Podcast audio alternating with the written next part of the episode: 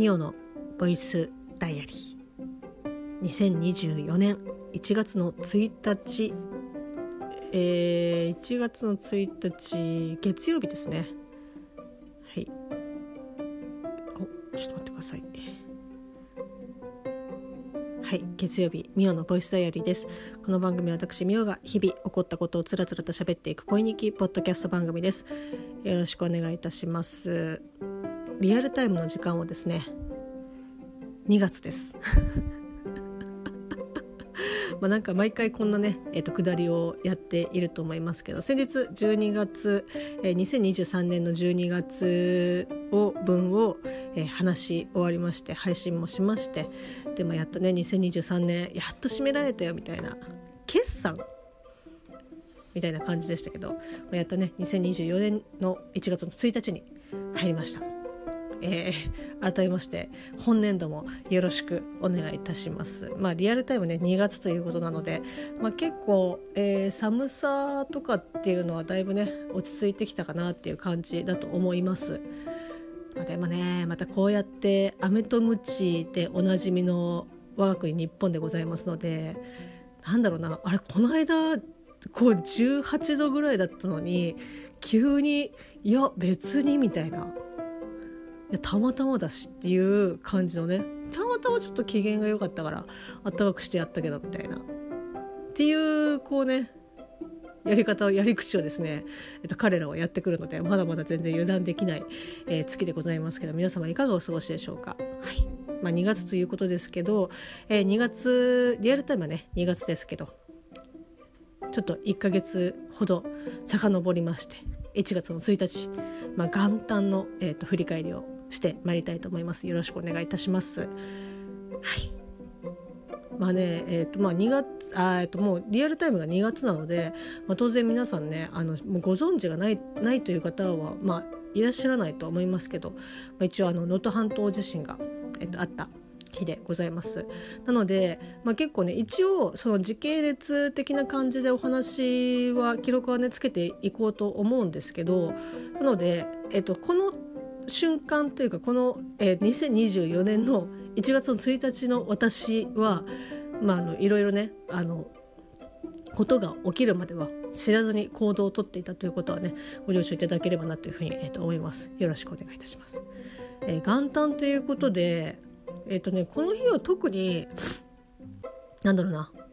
又助君の家もそうだし私の実家の方も特になんかこうまあ、出かけるとかっていうことはなくて、まあ、私は休みあの年末年始の休みだったんですけど、まあ、大体の方がね、えー、年末年始お休み、まあ、もちろんお仕事の方もねいらっしゃると思いますけどで又助君は絶賛仕事ということでね相変わらずねうわ真っ黒だねっていうお宅の会社真っ黒やねっていうような感じですけどまあねちょっと今年来年こそは年末年始の休みをみたいなことをねわけのわからないこと言ってますけどおいおいもう昭和じゃねえんだぞっていう感じですけどね。まあそんな感じで、まあ、渡助君はお仕事だったんですけどで私はまあ休みで。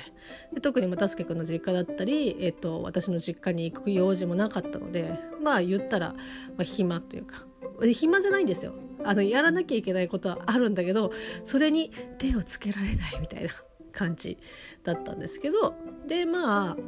まあ、妊娠もしてるっていうこともあってでよくねその安定期落ち着いて安定期落ち着いてしばらくまあ大体まああのこのとここの時はまだギリギリ安定期には入ってなかったのかな、まあ、でも、まあ、結構落ち着いててで結構周りの方とかにはいやもう今のうちに、えっと、好きなことやった方がいいよみたいな。あれ？今のうちに？この数ヶ月で やりたいことええー、みたいな 感じでだいぶねあの脅されている感じなんですけども自分のことなんてねできないからみたいなええー、っていう。マジっすかっていう感じですけど、まあ、そういうのももろもろありましたけど、やっぱね元旦ということでで、まあ、1月1日は、えっと、映画がねお安く見れますので、まあ、1日というのは、えっと、12月の1日は映画の日ですけどそれ以外の、えっと、月初、えっ、と1日は基本的に、えっ、と安く割引デーになってるのでいやもうね休みで割引デーかぶるってもうそうそうないねそうそうないというかなかなかね水曜日とかね難しいんだよね。でもレイトショーとかももう見れないし時間的に。なのでえー、まあこれはねと思って、えー、と近くの地元の映画館にですね足を運んだわけなんですけど、まあ、何を見たかというとですね役職さえー、主演のですね「パーフェクト・デイズを」えーと、見てまいりました、えーと、こちらのダゲな時間 でまあ音よりもね一応送らせていただきました、えー、一応岡代さんがご覧になってて、まあ、お話をされたんですけどこの「パーフェクト・デイズのお話をね、えーと、みんな大好きポッドキャスト番組「大々ダゲな時間」の夜寝るというですね、まあ、通常とは別のタイプの、えー、と音声をですね音源をまあ配信しておりましてで、まあ、それは今後あの、まあ、一回試験的にやってで、まあ、みんなの反応を見ようみたいな感じだったんですけど、まあ、今後こう展開されるかどうかっていうのはちょっとわからないんですけど、まあ、その、えーと「夜寝る」っていうですねえーと、コンセプト。夜寝る前に聞きながら寝落ちするような、えー、感じの、えーと、雰囲気で、えーと、話をするトーク2人でトークをするっていう、えー、音源だったんですけどその中でなんかたまたまその映画の話になってでその「パーフェクト・デイズ見たよ」みたいなでこういう感じでっていうので。でただこの音源のコンセプトがまああのなんだろうな修学旅行のもうね就寝時間でもう電気も消えて消灯してで布団の中でみんなで「えなんかさ最近たいなあのでそのこそこそ話して先生が来そうになったら「あっ!」っていうなので基本的にですねあんまりはっきりこうやって喋ってない通常会みたいな感じで喋ってないので結構ね要所要所やっぱ聞き取りにくかったりとかっていやもうちょっと普通通常会でパーフェクトデイズの話聞きたかったなとかっていうのがあるぐらいなんですけど、まあ、岡谷さんもご覧になってそういう話をねちょろっとされてらっしゃいましたね。一応なんかその夜寝るの感想もそうですし「パーフェクトデイズ通常会で聞きたいです」っていう話の、えーと、お願いの、えーと、お便りもですね送らせていただいたんですけどそれがまああの叶うかどうかっていうのはねちょっと分かりませんけど。はいということで、えーとまあ、役所広司さんのですね「パーフェクトデイズを見てきたんですけどあのこちらですね、まあ、正直えっ、とねなんかフライヤーを見た時にはずっと私あの洋画だと思ってて、まあ、これ、えっと、日本とドイツの合同作の映画になるんですけどまだね公開されているので、まあ、ぜひですねあの気になる方は見ていただきたいなってあの劇場にですね足を運んでいただきたいなっていう感じなんですけどあのそのねなんかフライヤー感が日本っぽくなかったんだよね。まあ、で一応舞台は日本東京なんだったら、えーと、港区ですか、えーと、スカイツリー、えー、港区と,、えーと、墨田区か、えー、スカイツリーも出てくるし、えー、と東京タワーとか。東京タワーが出てくるあたりとかはああここ多分あそこら辺だろうなとかっていうふうに分かるぐらい割とそのがっつり東京なんですけど。なのでえっ、とあ今ちょっと何を言おうとしたか見失った。なのでね、えーとまあ、ちょっと方向転換すると東京以外にお住まいの方あ思い出しました。あのそのフライヤーがねあの海外っぽかったって。言ってでも舞台はがっつり東京だよっていう感じで。でなんかねとにかくフライヤー見た時は役所広司さんとかっていう感じもなくてあなんかこういうちょっと映画なんだろうな。劇的ではないけど日常的みたいな感じのあ映画やるんだなと思ってでフライヤーもなんか気になったしなんか結構私よっぽどのことがない限りは基本的にフライヤーは、まあ、のご迷惑にならない程度で、えーと、いいてくるんですけどよくね最近なんか結構やっぱジャニーズ系とかあのコナン君とかってもうあの見本しか置いてないんですよねフライヤーが。どこもそうなのか分かんないけど結局大量にごっそり持ってっちゃうからその見本を置いといて欲しい人はその受付にえっと、お声がけくださいみたいな。でかつお一人様1枚でっていう感じで歌ってるんですよね。なんかもう悲しくなりますよね。なんかそういうえなんかそういうことをやらないとなんかできないの？っていうような本当ね劇場ね当然そのフライヤーだってただじゃないですからお金をねかけての宣伝ですからなんだろうななんかなんだかなとかって思いますけど、まあ、それでね予防ができるのであれば別に全然いいんですけど私は別にそういったあのま正直、えーと「お声がけください」って書いてあるようなフライヤーは基本的にあん、まあ、多分別に映画多分見ないなみたいな。感じなので 全然あのわあやってんなーって思うぐらいなんですけど。はい。えー、っとあまた。今日すげえ見失うななんかあの、まあ、久しぶりに喋るって思ってわーってなるとなんかこう 帰ってこれなくなる。もうねあのポッドキャストあるあるですけど。はい。何を喋ってあそうなんかフライヤーがあってあでもうフライヤーをいただくんですけどっていう話をねしましたね。はい。もうちょっと忘れました。悲しいなまあ、でもねとにかく、まあ、その「パーフェクト・デイズを」えー、と見たんですよね。で正直ねこの時のスケジュールがあんまりああいやどれにしようかなっていうようなあの上映のスケジュールじゃなくて割といやもうこの中だったらパーフェクトデイズだろうっていうような、えーと、スケジュールでそれ以外とかはそんなにいやいや正直パーフェクトデイズがやってなかったら映画を見に行かなかったんじゃないかっていうぐらいの私の中でのラインナップだったので、まあ、割となんかまあこの中だったらまあもう一択みたいな感じでパーフェクトデイズを見てきまして。いやあの結構ねだからさっき一応あのもうちゃんと言えてたかどうかは分かんないですけど、まあ、関東東京のお話舞台がお話なのでお話が、えーと、東京の、えーと、が舞台になってるので割となんかねまあするして何になるのって言われるとまあ確かにっていう感じですけど結構まあ聖地巡礼じゃないですけどあここはそこだなっていうのがいくつか分かったりとかするので行ってみたいなっていうあの地下のねところとかもあの役所広司さんが多分お仕事が終わってもう一杯本当に何だろうななけなしのお金とかではないけどある程度ここは自由に使える、えーと、ぐらいの、えーと、お金で、まあ、本当に一杯と,、えーとおつまみとみたいな感じで。であれが多分晩ご飯的なものかまあちょっとこう晩酌的なところで行く場所があるんですけどちょうどだから地下鉄の乗り換えのところにある、えーとまあ、そういう飲食店っていうか多分もともとちょっとそこら辺調べてないか分かんないんですけどもともとあったところにえっと、駅が増設されてみたいな感じなんじゃないかなってだからその駅とそこの飲食店っていうかその居酒屋とか多分あの何て言うんだろうな靴屋とか鍵屋とかなんかこう昔ながらの、えっと、お店が密集しているところが本当にすごく密接してるけど、えー、綺麗度が全然違うみたいな。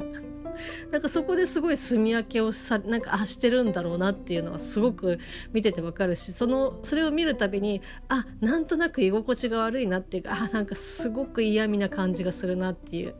あのこれはいい意味で言ってますけどなんかあそういうのとかをこうちょっと出してるんだろうなって別にどっちでもいいじゃんとかってね思ったりとか思いたいんですけどでも駅の乗り換え口側にこう雑多でこう歩いている人たちから見ると多分そこっちのその役所広司さんたちの世界とかっていうのはそんなに綺麗に映ってないんだろうなみたいな。すごはっきりはっきり線引きがされてる感じ。別にいけないわけじゃないけどでもあもうなんか世界が違うというか分かれてるんだなっていうのはあそこなんかすごくもうパーパーな私でもね学のない私でも、えー、すごくねあのあなんかすごく嫌だなみたいな。嫌だけどでも別にじゃあ役所広司さんたちがあのこう居心地がね悪いあの肩身が狭い思いをしてるのかっていうとなんか全然そんなことなくてもうそこはそこであの楽しくっていうか本当に自分たちの思うように生きて食べてみたいな感じで。なんかあいやそうこういうなんか生活ねあのしてみたいなって全体的にそうなんですけどもう本当にあこういう生活をできるのであればなんか本当してみたいなっていうふうに思えるなんか私はそれを見て思ったりとかしましたね。なんかこう贅沢はできないけどでも本当にそのえっ、ー、と自分が持てる中での生活ってこういう感じ理想だよなっていう。まあ、もっとなんかあの 深くあのちゃんと話した方がいいんだと思うし、まあ、それだけじゃないと思いますけどなんかすごくね良かったですね。でなんかちょうどどこだっけな？えー、っと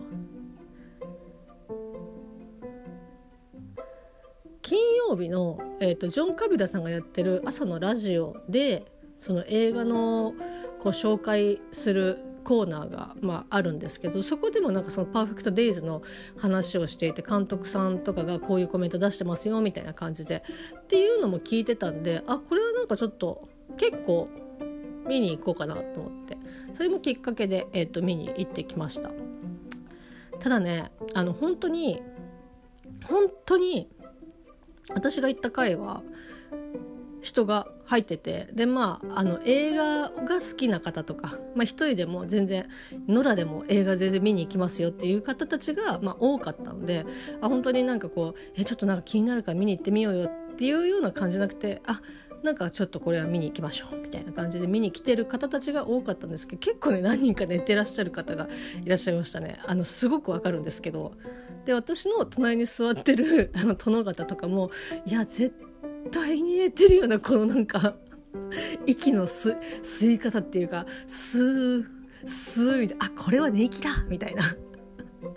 で後半なんかはってってなんか起きて見てみたいなまあもしかしたらあのちゃんと見てないのであのきちんとご覧になってるかもしれないですけどまあでも結構ねあの何も知らないっていうか別に知る知らないとかじゃないとは思うんですけどうん。こっからなんかあんのかなとかって全然何も情報入れないで行ったりとかするとあこの特にちっちゃい子がトイレで、えー、と隠れててなんか若干あのお母さんと迷子みたいな感じになったあたりとかもあれこの後なんかなあるのかなみたいな。だったりとか。あとその役所さんが行きつけの、まあ、スナックとかでスナックのママとの関係とかっていうのもあれこれ何かあんのかなって。何もない。あれ。なんか姪っ子が来て何かあるのかなって。特にまあそこは若干あったけど特に何もないみたいな。であの仕事の同僚がみたいな後輩か。もう特に。まあうんなんかそういうのもあるよねみたいな。基本的にリズムは一緒だしまあ起きてることとかっていうのも基本的に大体同じ流れ。でそこにプラス誰がが絡んでくるっていうのは違ったりとかはするけど基本的には一緒。で本当にさっきもちょっとちょろっと言いましたけど劇的なことは私の中で見た感じでは劇的なことは何一つ起こんないし多分なんかあのちょっとおこの後みたいな感じで期待をさせるような感じはあるんですけどもう一切ないのであの、一切ないと思うんですけど。なので結構そういったのをあこの後なんか展開あるのかなって思って見てるとあれ？みたいな。いやでもこの次あるっしょみたいな感じで見てるとあれ？あれ？ん？スーみたいな。あ寝てしまったっていう感じのタイプの、まあ、映画でしたけど。でも本当にだからといって劇的ではないし悲劇的なことも起きない本当普遍的なことだけどそこにこう降りてくるちょっとしたなんかこうプラスアルファっていうのとかをどういうふうに感じたりとかその毎日のこう日常っていうのをどういうふうに感じるのかとかっていう本当なんか根本的なところとかをすごくなんか私はあなんかこういうふうなこういうふうな生活っていうのこういうふうななんか心持ちでなんかこう生活ができたらなんか本当になんかすごくいいなって憧れるなって思って。まあ実際この生活がこうどれだけ大変かとかいいかとかっていうのはもちろん分かんないですしなんかその役所さんのその役のえー、まあ、主人公が実際はどういうふうに思ってるのかっていうのは、まあ、私の、まあ、憶測ではないと思いますし、まあ、今はそこに落ち着いてるけどそこに至るまでっていうのは多分結構いろいろあったんだろうなっていう、まあ、そこら辺は全然あのもう一切出てこないんですけど。なんかそういったのとかもなんか今はこうやって仕事をしているけどなんか始まる前とかどうなんかこううまくできてたのかなとかっていうのを考えたりとか想像したりとかするとそれはそれでねなんかあの面白いし面白いっていうかなんかうんなんかこう映画のプラスアルファその余白空白の時間をなんか考えてしまうような、まあ、映画だったりとかするんですけど、まあ、すごくねグッ結構やっぱグッとなんか来るかなって感じですね。だその激しいのが好きとかっていう方とかだと多分そんなにあはまらないというかあなんかあの 何だったんだこの時間はっていう感じだと思いますけどでもちょっとそこだけ乗り越えてもらえれば全然ほんとね多分あの年齢層が高ければ高いほどこれは結構クールなっていう感じあなんかそうここのこの仕事は始まる時のこの朝日だったりとかこの一杯だったりとかこうふっとふっとした時のこの感じあすごくわかるよしみるよっていうようなあの感じ。いや本当ねあのぜひ、えっと、おすすめでございます。あの多分ね劇場じゃないと正直結構見るの厳しいかなっていうのをちょっと思ったりとかしましたけど、まあ、ある程度なんかね内容把握されてたりとかするとまあ、家とかでもね見れたりとかしますするかもしれないんですけど家とかだったら多分ね寝ると思うんだよね。なので、ま、もしあの気になる方であ見てみたいなって思ったらあの劇場ねまだまだまあ本当関数少ないかなり少ないと思いますけど、えー、ぜひということでございます。はいで、まあ、その「パーフェクト・デイズ」を見終わってであこういう感じだったなとかって思って。で私が余裕がある時、まあ、その時間にも金銭的にも余裕がある時とかってその地元の映画館のまあ、付属でタリーズコーヒーが入ってるんですけど、まあ、そこで、まあ、コーヒーをね1杯だったりとかあとはもうそのご飯を食べずに見たりとかすると、まあ、ご飯食べたりとかっていうことをして帰るんですけどちょうどね、えっと、4時、えっと、16時20分ぐらいとかですか？に、まあ、タリーズに入ってみたいな感じで。で注文もしてっていう感じだったんですけど。で、まあ、だから携帯とかも電源切ってたので、まあ、電源入れて、まあ、普通にああこんな感じだったなとかっていうふうにあのしていたら、まあ、確か君からあの本社大丈夫っていうふうに連絡が来まして。本当だから16時20分頃ですか？に来てでえ？って思って。えで私はその間も間も、えー、と前後も、えー、本当に、まあ、携帯の電源も切ってましたし何だったらあの映画を見ていたので全く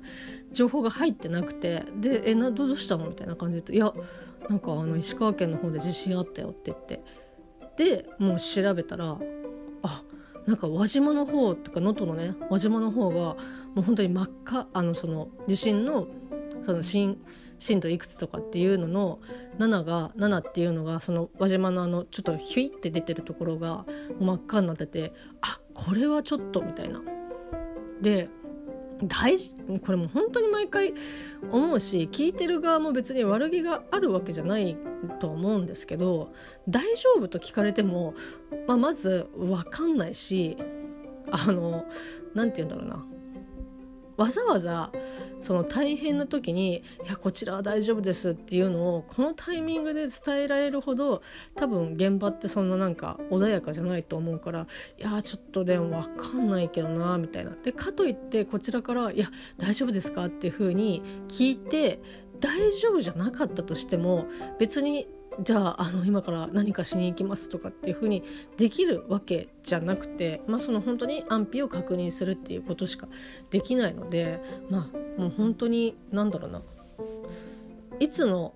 震災もそうですし、まあ、そういう天災もそうですけどなんかこの結構みんなね心配する気持ちとかはすごくわかるしもうでも、うん、どうなんだろうな。結構いい加減そういう時の状況っていうかあの対応ってみんなそろそろ身につくもんじゃないのかなとかって思ったりとかするんですけど、まあ、もちろんね人それぞれ考え方とかっていうのはあると思いますしあの例えば現地にねあの自分のあの家族だったりとか知り合いとかがいたら私みたいなあの考え方とかっていうのはできたりできなかったりとかっていうのはいろいろあると思いもちろん本当にあの人によってっていうのは十分理解できるんですけど結構あの東日本の時とかってツイもうこれも何回も言ったと思いますけどツイッターがとにかく生き残ってたんですよね。あのさ落ちないで。稼働できてたんで。だからそのこういう被災とか震災の時とかってあ SNS って結構あの強いんだみたいな。その例えばテレビとかニュースとかテレビニュースとかっていうのはどうしてもやっぱ遅かったりとかするしで、えーと、インターネットなんかっていうのはもういくら待ってもね F5 を押しても全くつながらないみたいな感じだったりとかしそういう時にあツイッターってめちゃくちゃ強いじゃんみたいな。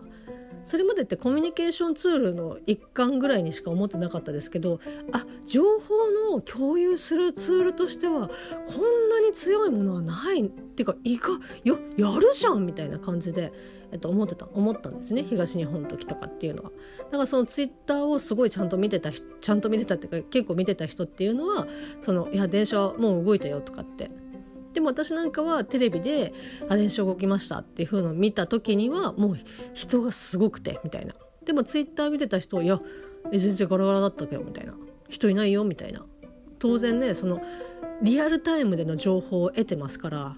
いやそれはもう全然時差がねあの全然違うと思いますけど、まあ、そんなのもあってあ震災には SNS は強いっていう印象があったんですけどでも今回その輪島の情報とかもね見たりとかするともう本当に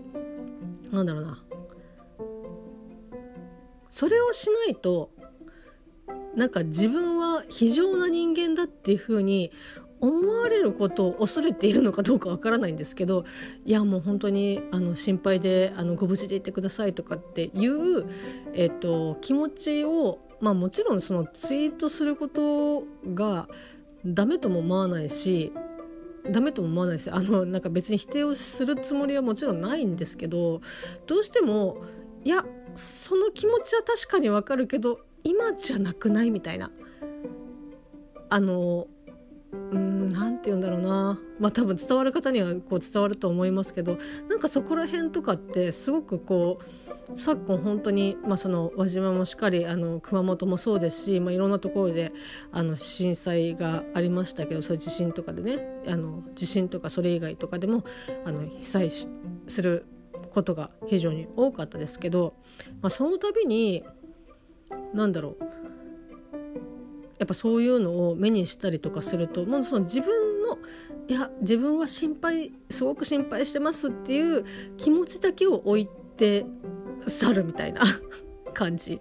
に。だそうするとじゃあ SNS って強いよねっていう風になったとしても結局その精査はできないそのワードで検索をしたとしてもあすごく心配してますあのご無事でいてくださいっていうのと今は自分こうなってますっていう風なあのすごく精度の高い情報がごっちゃになっちゃうからもう本当になんだろうな。うーん、まあ、私はっていう言い方が一番しっくりくるんだと思いますけどもう少し待った方がなんかいいんじゃないのかなっていうふうに思ったりとかしてだまあそういうのもあって又助君から、まあ、のこの1月の1日の、えー、と16時20分あたり連絡来ましたけどいやもうちょっとでもさすがに連絡はできないなと思って。でいろいろ調べててであの本社がある場所だったりとか私のえっと、上司が住んでいる場所だったりとかっていうのを、地図で検索する限りだと意外とその震度いくつとかっていう風になってるのかその輪島以外のまあうちの会社は白山だ白山なんですけど白山付近とかっていうのはそんなに、えー、震度が高くなかったんです高くなく表示されてたので、まあ、一応ちょっとダメ元っていうかまあこれだったら大丈夫かなと思ってで一応その上司の方に連絡を入れたらまあ、あのたまたま上司は その、まあね、お正月っていうのもあってその旦那さんのご実家の方に行ってたのでそもそも石川県にいないと。あそうなんですね」って言って「いや実はまあこういうことこれで見てであの震度もまあその7とかそういう感じでもなかったのでちょっとご迷惑かと思ったんですけどご連絡させていただいたんですって言ったら「あそうなんだね」みたいな感じで。ただこの息子さんたちはまだその石川県にいると。まだっていうか普通に石川県にいるとで、まあ、結構もう大きいんですけどでも念のため山の方にね避難してるみたいなんだっていうふうに言ったからあこれはもう私と連絡を取っているよりも息子さんたちの連絡を逐一待った方がいいだろうなと思って「あそうなんですね」って言ってなんかこの大変な時にすいませんって言って結局私も連絡をしたけどまあどうだったのかなっていうふうに思いながら、まあ、そんなことがねありました。でまあリアルタイムでの、まあ、こう2月リアルタイム2月ですけどまあ現状正直、えーとまあ回、復をしていないというか、まあ、あの復興よりももう全然手前ですしその輪島にこの実家があるっていう、えー、と会社あの社員の方とかもいらっしゃってで今こんな感じだよっていうふうに写真とか動画とかねなんかこう見せていただいたりとかしたんですけどなんだろうな。あ自分が想像しているよりも結構ひどいなっていう感じで。であの本当に何ちゅうんだろうな。これまあニュースでもやってたりとかするんですけどもう立地がとにかくちょっと本当に悪い悪いというかその条件が悪い。その仮設住宅を作るにしても今なんかどうちょっと分かんないですけどどうなのあの近場で仮設住宅してるあの作ったところっていうのはすごく海が近いところに作ったんですよね。作ったみたいなんですけどいや津波がねとかその地震もまたあるかもしれないっていうところで海の近くにって思うかもしれないけどそこしかなんかこの作れる条件が揃ってないというかその土地的とか平地的に、まあ、ここじゃないとみたいな感じでなんか本当になんだろうな場所が限られてる条件が限られてるっていうことみたいなのでかなりね難しい。あの他のこう地域とか県とかに比べると、もちろん他の県とかでも大変なものは変わりはないと思いますけどちょっと思ったよりも